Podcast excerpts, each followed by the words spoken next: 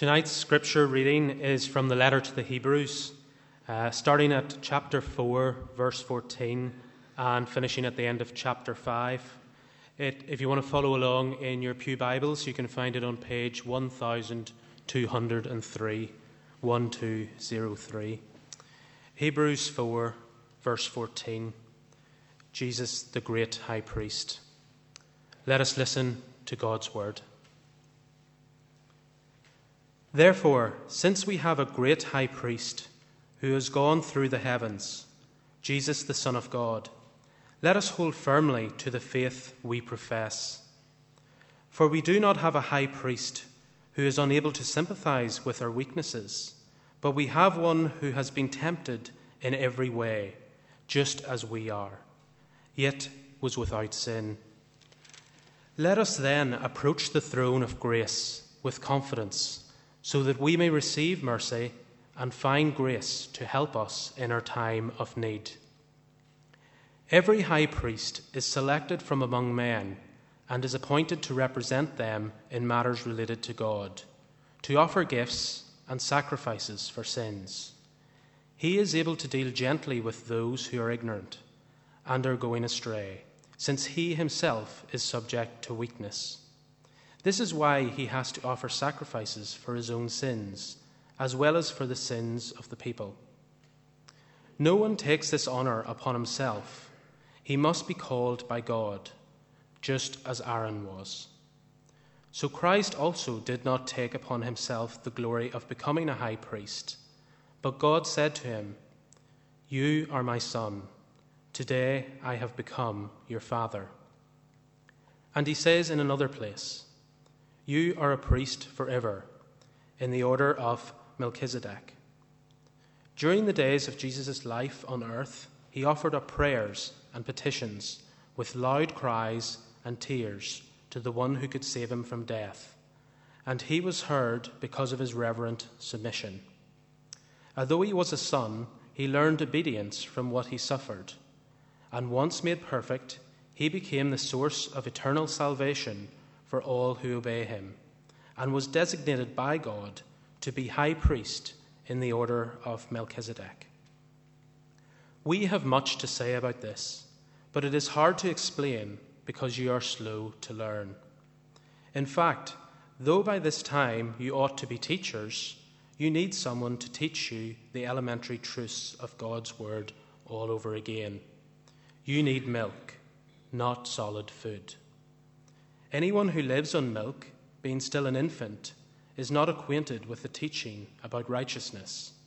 But solid food is for the nat- mature, who by constant use have trained themselves to distinguish good from evil.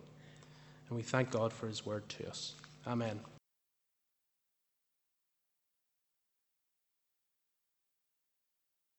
You'll uh, find Hebrews 4. So let me give you a moment to do that. And as you're looking up Hebrews chapter 4, uh, we're looking from verse 14 onwards down to 5 uh, 14 tonight. Let me pray for us as we come to God's word. But in these last days, God has spoken to us by his Son, whom he appointed heir of all things, and through whom also he made the universe. The Son is the radiance of God's glory and the exact representation of his being, sustaining all things by his powerful word. After he had provided purification for sins, he sat down at the right hand of the majesty in heaven. Father God, as we come and explore something of what it is for Christ to sit, sit at your right hand, we pray that you'll help us to see more of Jesus tonight and that we will love him and follow him more closely, we pray, because of that. Lord, open our hearts and our minds to your word tonight, for we ask it in Jesus' name. Amen. Amen. And please have a Bible open with you. Last week in chapter 3 of Hebrews, we saw that God's promise of eternal rest still stands. And verse 11 um, of chapter 3, or, or chapter 4, sorry, encouraged us to make every effort to enter that rest so that no one will perish by following the example of the wilderness generation who, through disobedience, did not enter the rest of the promised land. And chapter uh, 3 and 4 sign off with a very worrying, eh, at times, understanding of this, where it reminds us that nothing is hidden from God's sight.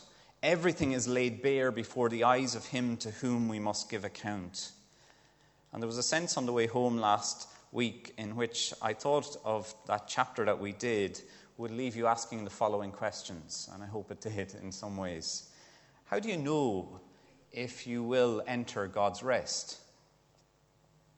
Do you have the question in your mind what if I fall short through my own sinfulness and weaknesses?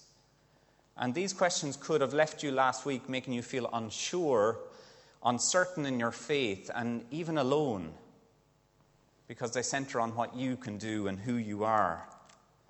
But what we have in chapter 4, open in front of you tonight, uh, verse 14 to 510, are words of encouragement for us this evening. Because did you know you have a priest? You have a priest tonight. Did you know that? It's not Brian D'Arcy or any of the other famous ones or the singing priests in Newtownards. It's a different type of priest. And the question you have is what kind of priest do I have? What kind of priest do I have? Because verse 14 of chapter 4 says this Therefore, since we have a great high priest who has ascended into heaven, Jesus, the Son of God, let us hold firmly to the faith that we profess. We're not alone, not unaided, not unrepresented. In fact, we have Jesus the Son of God. The opening few chapters of Hebrews have been showing us the supremacy of Jesus as the Son of God. But here in these verses, we're given more about him, and he is called the great high priest. Do you see it? Who has ascended into heaven, who has gone through the clouds in another version. And the beauty of this verse is that do you recall how the Apostles' Creed kind of captures this Jesus ascending?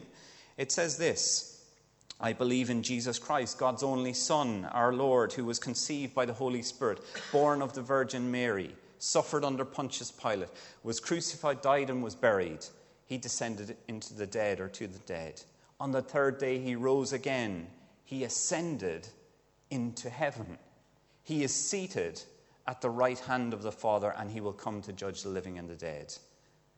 Verse 14 says to you if you have questions about whether you will enter the rest, whether your own sinfulness and weakness will stop you entering the eternal rest, verse 14 says to you tonight, We have Jesus, the Son of God, our great high priest, who has ascended into heaven and sits at the right hand of God the Father. The whole idea, I'm sure you're familiar with this, of sitting is the idea of completion. It's like a day's work, isn't it? You don't sit down until you finish your day's work generally, unless you have a nice, cushy office job. But that's what happens, isn't it? If you're on a construction site, you come home and you sit down and it's complete. And that is the idea here that Jesus, the Son of God, has ascended into heaven and he now sits at the right hand of the majesty on high. His work is complete. And this picture of Jesus being ascended could give you the impression, though, of him being far removed from us. You know, and many of us think like that, don't we, in our world today? Their view of God is that he's some austere, remote being who has no understanding of what life is like in this world. God doesn't understand the trials and testings, the temptations, the weaknesses connected with living in this world or in this body. And yet, verse 15 says this Do you see it? For we do not have a high priest who is unable to sympathize with our weaknesses, but we have one who has been tempted in every way, just as we are, yet was without sin. Here in verse 15, the scriptures teach us that we have in Jesus a high priest who knows our weaknesses, our frailties, our propensity to be tempted. How is it possible for him to know that? How is it possible for that great image of Jesus being ascended sitting at the right hand of the Father, and yet able to say to us that He understands us, He can sympathize with us. And the reason is because of chapter 3, verse 17, where it taught us that Jesus was made like us, fully human in every way, in order that he might become a merciful and faithful high priest in the service of God. Jesus, God the Son, became flesh and blood, and with that he experienced trials, testing, and temptations of life just like we do. Have you ever thought about that? That this is the Christian God who understands what it is to be tempted, go through trials and testing, and because of that, he understands. He can sympathize with our weaknesses. The word sympathize here captures the idea of that of a mother and child who understands their child, has empathy with them, feels for them when they're hurt. And so it is with Jesus, our great high priest. The major difference, though, is that the trials and testing and temptations of life didn't cause Jesus or make him sin in any way. But that doesn't take away from the fact that he felt the heat of the battle, felt the pressures and the stresses of those weaknesses. Peter O'Brien, in his commentary, says this His own experience of suffering and trials during his earthly life equip him so that he's able to support his people in their suffering and temptations. And so tonight, we have a high priest who is Jesus, who has ascended into heaven we have Jesus, the high priest, who knows our weaknesses and can sympathize with us. And for those of you who are tempted to give in to the trials and the testing of life, Jesus knows tonight and is able to support you. For those who are defeated, beaten down by all sorts of weaknesses, whether it's at work or in the body, Jesus knows and is able to support you. That's what he's claiming. Those two beautiful pictures of Jesus ascended, sitting at the right hand of God, but also Jesus who is able to sympathize with our weaknesses. That is unique to the Christian faith. Allah doesn't have that ability. He's far removed, impersonal. Yet the Christian God says he's ascended, but able to sympathize. And if this is the great high priest that Christians have, then we're to do something in response to it. Do you see it in verse 16, where it says there, Let us then approach God's throne of grace with confidence so that we may receive mercy and find grace to help us in our times of need.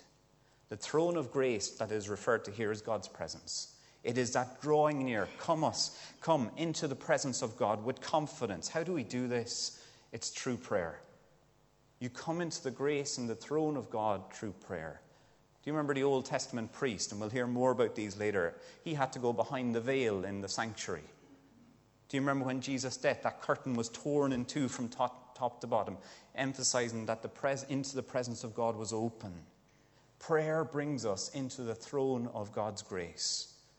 And the question is, what confidence can we have as we approach? Many of us might be here tonight, you know, going, I have no confidence to enter God's holy presence. What confidence can we have? It is not our own goodness, it is not our own um, abilities or greatness. No, rather we draw near. And turn with me for a moment, will you, to chapter 10. And we'll see why we can draw near in chapter 10, verse 19. Just flick over so that you have it open in front of you. In chapter 10, verse 19, this beautiful passage tells us why we can have confidence to draw near to God. Therefore, brothers and sisters, since we have confidence to enter the most holy place by the blood of Jesus, by a new and living way opened for us through the curtain that is his body, and since we have a great high priest over the house of God, let us draw near to God with a sincere heart and with full assurance of faith bring having our hearts sprinkled to cleanse us from a guilty conscience and having our bodies washed with pure water. Do you see it? Do you see who's over the house of God? It is the high priest who is Jesus. We have a high priest over God's house, one who has ascended, sitting at the right hand of God, one who knows our weakness, and one who can sympathize with us. And so we draw near because of him and to him to receive mercy and grace through prayer. Again, O'Brien makes a helpful little comment on what mercy and grace is. He says this Mercy may focus on the assurance that past transgressions have been dealt with, grace may point to inner strengthening to endure testing. And if you're being tested, as these people were through persecution possibly, the two things you need is mercy, knowing that you're forgiven, but also that inner strength to keep going, to endure the testing that is at, is at hand. We have a high priest who has made a provision for us. We approach his throne of grace in prayer. And so the question is that so often, why is it that we run the opposite way? Why is it that so often, when testing and trials and pressures come on, we go the opposite way? We try to figure it out, try to get our heads around it, rather than coming to that throne of grace where we may receive mercy and grace. These verses are an amazing verse. And tonight they summarize for us that great high priest who is Jesus, who is able to sympathize with us, give us grace and mercy to those who draw near. Can I encourage you tonight, as you face trials and testings currently, or a couple of months down the road, or a couple of years into your life or your family life, hold on to the fact that He is ascended, that He can sympathize with you, that He can show mercy and grace to you in your time of need. The author of Hebrews then takes us into verses 1 to 4 in chapter 5. Do you see it where, where he has it, where he goes 1 to 4? And for some reason, he comes back into the everyday high priest of the Old Testament and into the New. And the author takes us and he shows us the background of what qualified a person to be a high priest and what their role was in verses 1 to 4. And I want to briefly go through these verses, verses 1 to 4, and then spend more time on 5 to 10. Firstly, you'll see in verse 1 that the high priest was selected. Do you, do you see it there? From among the people and is appointed to represent the people in matters relating to God. This was particularly true when the temple building was constructed. The high priest would represent the people in the role and duties he performed in the temple on behalf of the people. The priest had a mediatorial role between God and the people. He was one of their own, from their own group. He would have offered gifts and sacrifices of various kinds on behalf of the people. And so that's one aspect of the human, every high priest that there was. The second one is in verse 2. The high priest was to deal gently with, either with those who needed instruction or with those who were going astray. An example of this, do you remember, is with Hannah in the Old Testament. Do you remember Hannah when she came into the temple? What did the priest suspect her of doing? Having a little tipple, drinking. And he almost takes her on because he saw her praying and she thought he, she had been drinking. And he goes, goes for her. But then he realizes that no, actually, she's praying. And he gently instructs her. And this was the role of the high priest. They were to instruct those who needed it, but for going astray, they were to instruct them back as well. And the role was one of instruction, which showed them how to live and worship God. And he exercised this role with gentleness, not out of anger or frustration with the people. He wasn't on a pedestal. And the reason he wasn't on a pedestal was because he dealt gently with them, because, as the verse says, he himself was subject to weakness too. He was just like them. So, how could he deal aggressively with them, but rather calmly and gently? So, the high priest was selected as a representative. The high priest was to deal gently with the people. Verse 3 the high priest was a sinner just like the people he represented. And so, when it came to offering sacrifices, he made atonement for the people's sins, but also his own. And that was what he had to do. Fourthly, in verse 4, we see that the high priest was called by God to the role. A person didn't take this role on themselves for the honor of it. The author of Hebrews mentions Aaron, who, along with his sons, became high priests. And if you go back into Exodus 28, you'll read about the calling of Aaron. And three times in those verses, Exodus 28 1 to 4, you'll see that the Lord calls for Aaron to be anointed so that he may serve me as a priest. God was the one that called him to the role of priest. And so the high priest represented the people before God. The high priest had to deal gently with the people, not out of anger or frustration. The high priest was a sinner, and the high priest was called by God. These were the qualifications and the role of the high priest throughout the Old Testament and into the New Testament. These qualifications and roles were set out by God Himself. And Rykennon, in his commentary, says this about this human high priestly office. He says this He was in solidarity with His people, He was one of them. He was a real link between them and God. He was in such sympathy with them that he could always deal gently with them. He was the product of divine selection, free from ego. He was selected to serve. The ideal high priest was a man of incomparable attractiveness. Do you see the role that he had? It was so key. Represent Jesus, deal gently with the people, serve them, and he was the ideal high priest between God and man. But, attractive and all as the ideal human high priest was, they always fell short in some way in exercising their role and duties. You can read about some in the Old Testament that were struck down because of their behavior. It was always temporal, there was always another one to come. It was never forever. And deep down, the role of the high priest in the Old Testament was pointing forward to one who would come that would be the great high priest forever, who would perform this role and be the perfect high priest. And that is what we find in verses 5 to 10. Do you see it there where Jesus comes and he fulfills the role of the high priest to become the great high priest that we all need once and for all? Firstly, we see in verses 5 to 6 that Jesus, the Son of God, is also a priest forever. Do you see the phrase? In the same way, Christ did not take on himself the glory of becoming a high priest, but God said to him, You are my son. Today I have become your father. And he says in another place, You are a priest forever in the order of Melchizedek. These two quotations from the, from the Psalter, one is taken from Psalm 2, verse 7, where God declares his father and son relationship with Jesus, the royal son. Psalm 2 we've already had in chapter 1, where it endorsed Jesus as the Son of God. The next quotation then is Psalm 110, verse 4, where it speaks of Jesus as a priest forever in the order of Melchizedek. Now, who's this boy? Where does he come out of? Melchizedek, I'm going to land this on Jeffrey, we'll hear more about in two weeks' time. All right? In chapter 7, there's a whole chapter taken over with him and Jesus. But his first appearance comes where?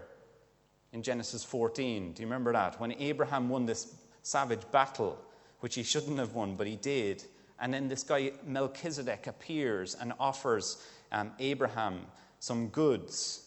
And this is what Genesis 14, verse 8 says. It talks of Melchizedek in the following way Then Melchizedek, king of Salem, which means probably Jerusalem, brought out bread and wine. And then this is what it says He was the priest of God Most High. Melchizedek is a mysterious character, but described as a priest, without history or people coming after him. It's, a, it's an unusual character. And yet, the author of Hebrews, through the messianic, messianic psalm of 110, makes the claim that Jesus is a priest in the order of Melchizedek, a priest forever different from the normal priesthood, which was temporal and had succession. Jesus' priesthood is without ending and beginning, it will always be there. You see, Jesus' priesthood would not stop because of time or succession, but would be one forever. And so, what we see in verses 5 and 6 is the author binding together Jesus' sonship and the priesthood together once and for all.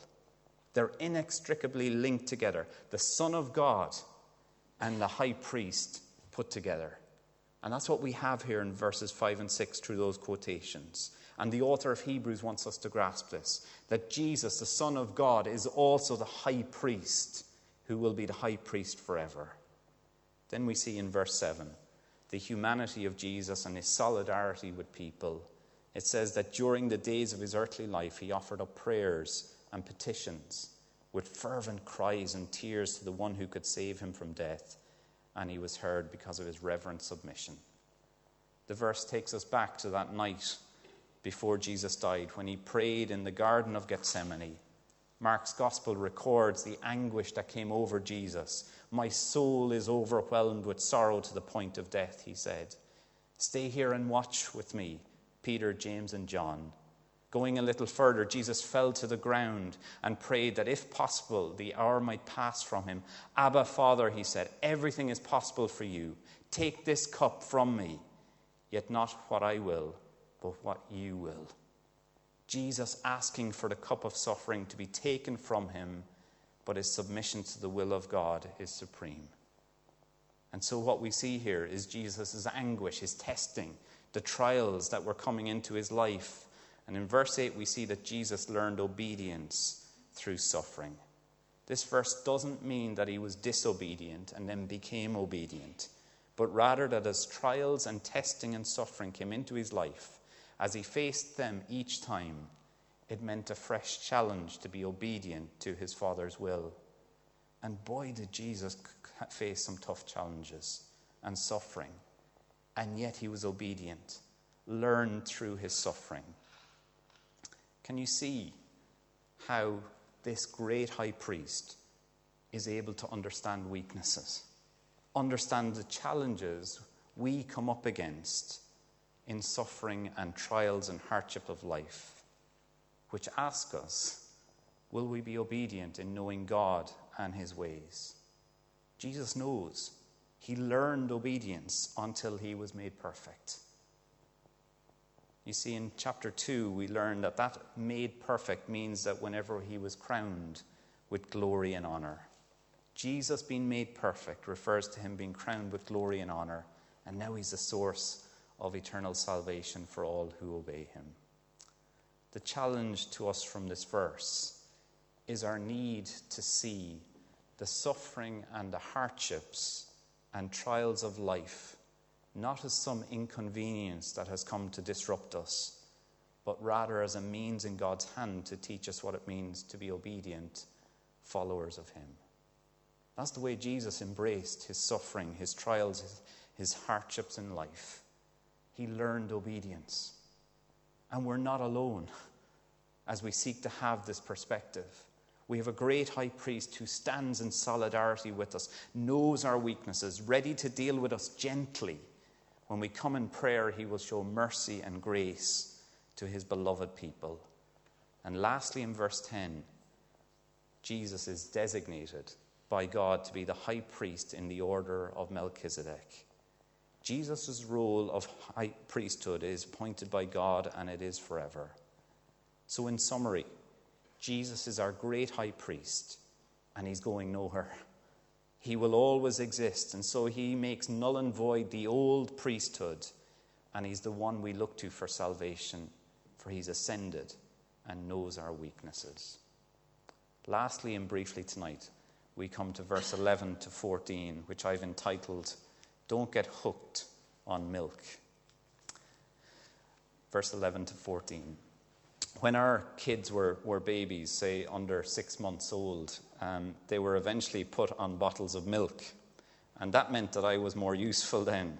And so I could feed them. And I must say this one of our kids loved their bottles of milk to such a degree that I would compare them almost like a newborn lamb. You, you, you, probably had kids like this yourself, some of you are seeing it, where you put the bottle in her mouth and she would suck it until it went dry. But when it was taken away, she would burst into tears um, because it was gone. And they loved the milk, they were hooked on it um, at this point. And sometimes we would tease them at the end by just taking it out a little bit and then shoving it back in. Yeah, we're mean parents, don't worry. But that's what they were. But they loved the milk. They loved the bottle of milk. And here in verses 11 to 14, it seems that the recipients of this letter loved the milk too much. They were hooked on it. And the verse is very crass, isn't it? You see in verse 11 where it says they'd become lazy and instead of progressing onto solid food, like you would expect with an infant growing, they had remained stuck on the milk. And it's a weird kind of change in the pattern. And, and chapter 6 will take more of this on. But here were Christians who had heard the elementary teaching of God's truth, the gospel message. And see how it says in verse 11? We have so much to say about this, but it's hard to make it clear to you because you no longer try to understand. You become lazy or sluggish. They were no longer trying to understand how this gospel applied to their lives. They possibly knew it in their heads, but their heart and their lives are no longer trying to apply it to their thinking, behavior, attitude, and very existence. And there's a word that occurs at the end of verse 13, which says the word righteousness occurs at the end of verse 13. And it says there in verse 13 anyone who lives on milk, being still an infant, is not acquainted with the teaching about righteousness. And it seems here that they link the basic elementary teaching of the gospel as milk, and then the depth of knowing what that righteousness is with solid food. And Philip Ryken has a, a wonderful explanation. I'm just going to read it to you about this righteousness. Those who would move beyond the milk stage and feed on the meat of God's word must first have a clear doctrinal understanding of the radical righteousness of God. They must understand that they are so radically sinful that their own works of righteousness can never save them, and their only hope is the gift of righteousness from God through Christ. And what he's saying there is literally that we must all come to the understanding that we're radically sinful. Sinful in heart and attitude and mind from the moment we're born, and that we cannot earn a righteousness that will make us right with God. However, if one is to increasingly feed on the solid word, there must be more than this doctrinal understanding of righteousness. There must also be practical righteous living. These two together enable one to feed more and more on the solid work of God. And it seems with these, this passage here, they'd become lazy. They could tell you the gospel message, they could tell you how to be right with God, but the implications of it weren't being played out in their life. And the author of Hebrews explains in verse 14 that this type of Christian living is not easy. You can't just drift into this of knowing the gospel and then not having it applied to your life.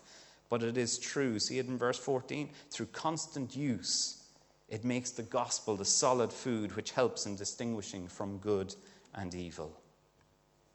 And this is the danger for ministers. It's the danger for a congregation that has two services and is getting teaching every Sunday that we may know the gospel message, but we are not continuing to seek to understand how this applies to our life. And he says in here, we have so much more to tell you, but you no longer try to understand. You no longer try to see where this impacts your life, your attitude, your heart, your work, your family, your church life, your relationships.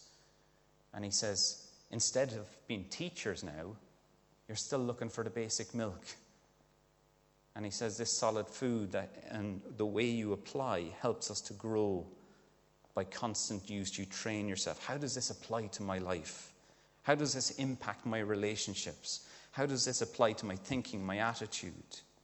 How easy it is to fall into this rut in the Christian life. Sometimes it comes through arrogance and pride. Other times it comes about through laziness and just sailing along we give up on applying the righteousness of the gospel to all areas of our life and thinking. And next week, we'll see more of that in chapter 6.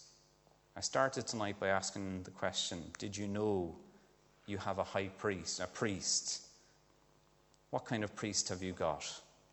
You have Jesus, who is our great high priest, whose true submission and obedience is the source of eternal salvation you have a high priest who is the Son of God and a high priest forever.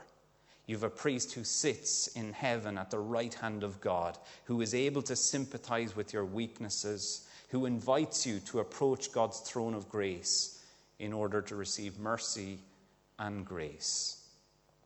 We need to learn what it is to be dependent on, on our high priest in prayer. But also, don't become lazy and miss out on growing and maturing, on continuing to apply the gospel in your daily lives. Let us rejoice and praise God that we have Jesus, our great high priest. Let me pray for us as we continue our service tonight.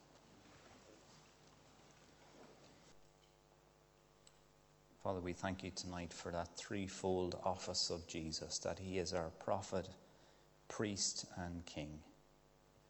And tonight, Father, as we focus on him being the great high priest, we thank you for that majestic picture of Jesus being seated, ascended, and sitting at your right hand. Father, thank you that Jesus is the one who knows our weaknesses, yet he did not sin. Father, thank you that he encourages us to approach your throne of grace because of all that he has achieved at the cross, so that we may receive mercy and find grace in time of need. Father, we pray, reshape our understanding of Jesus as priest. Help us, Lord, to see his power, to learn from him in his submission and what it was to be obedient through suffering. And Father, thank you that he is our eternal salvation. Father, help us and keep us from being lazy. Help us not to hide behind the gospel and not apply it to our lives. Help us to, as you've been teaching us last week, to let your word search us and mold us and shape us so that, Lord, we will mature and grow and know what it is to do right and good. Father, help us, we pray, for we ask these things in Jesus' name. Amen. Amen.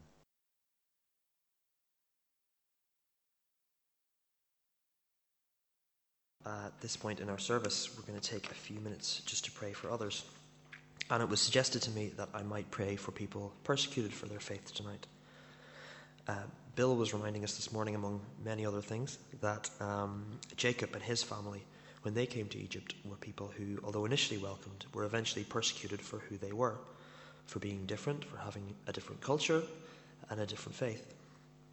And today, we are only too aware that in the Christian church around the world, there are those who worship in secret, those who are jailed for their beliefs, and those who are forced to flee their homeland.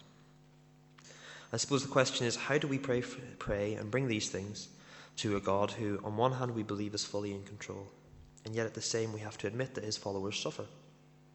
Damien has just reminded us that in Jesus we have a great high priest, a true advocate for us. So I'm going to borrow a few words from King David in Psalm 108 and Psalm 102 and pray these things to him now. So join me together and let's pray.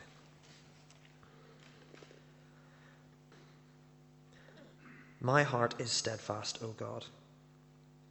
I will praise you, O Lord, among the nations. I will sing of you among the peoples. For great is your love, higher than the heavens. Your faithfulness reaches to the skies. Be exalted, O God, among the heavens, and let your glory be over all the earth. Save us and help us with your right hand, that those whom you love may be delivered.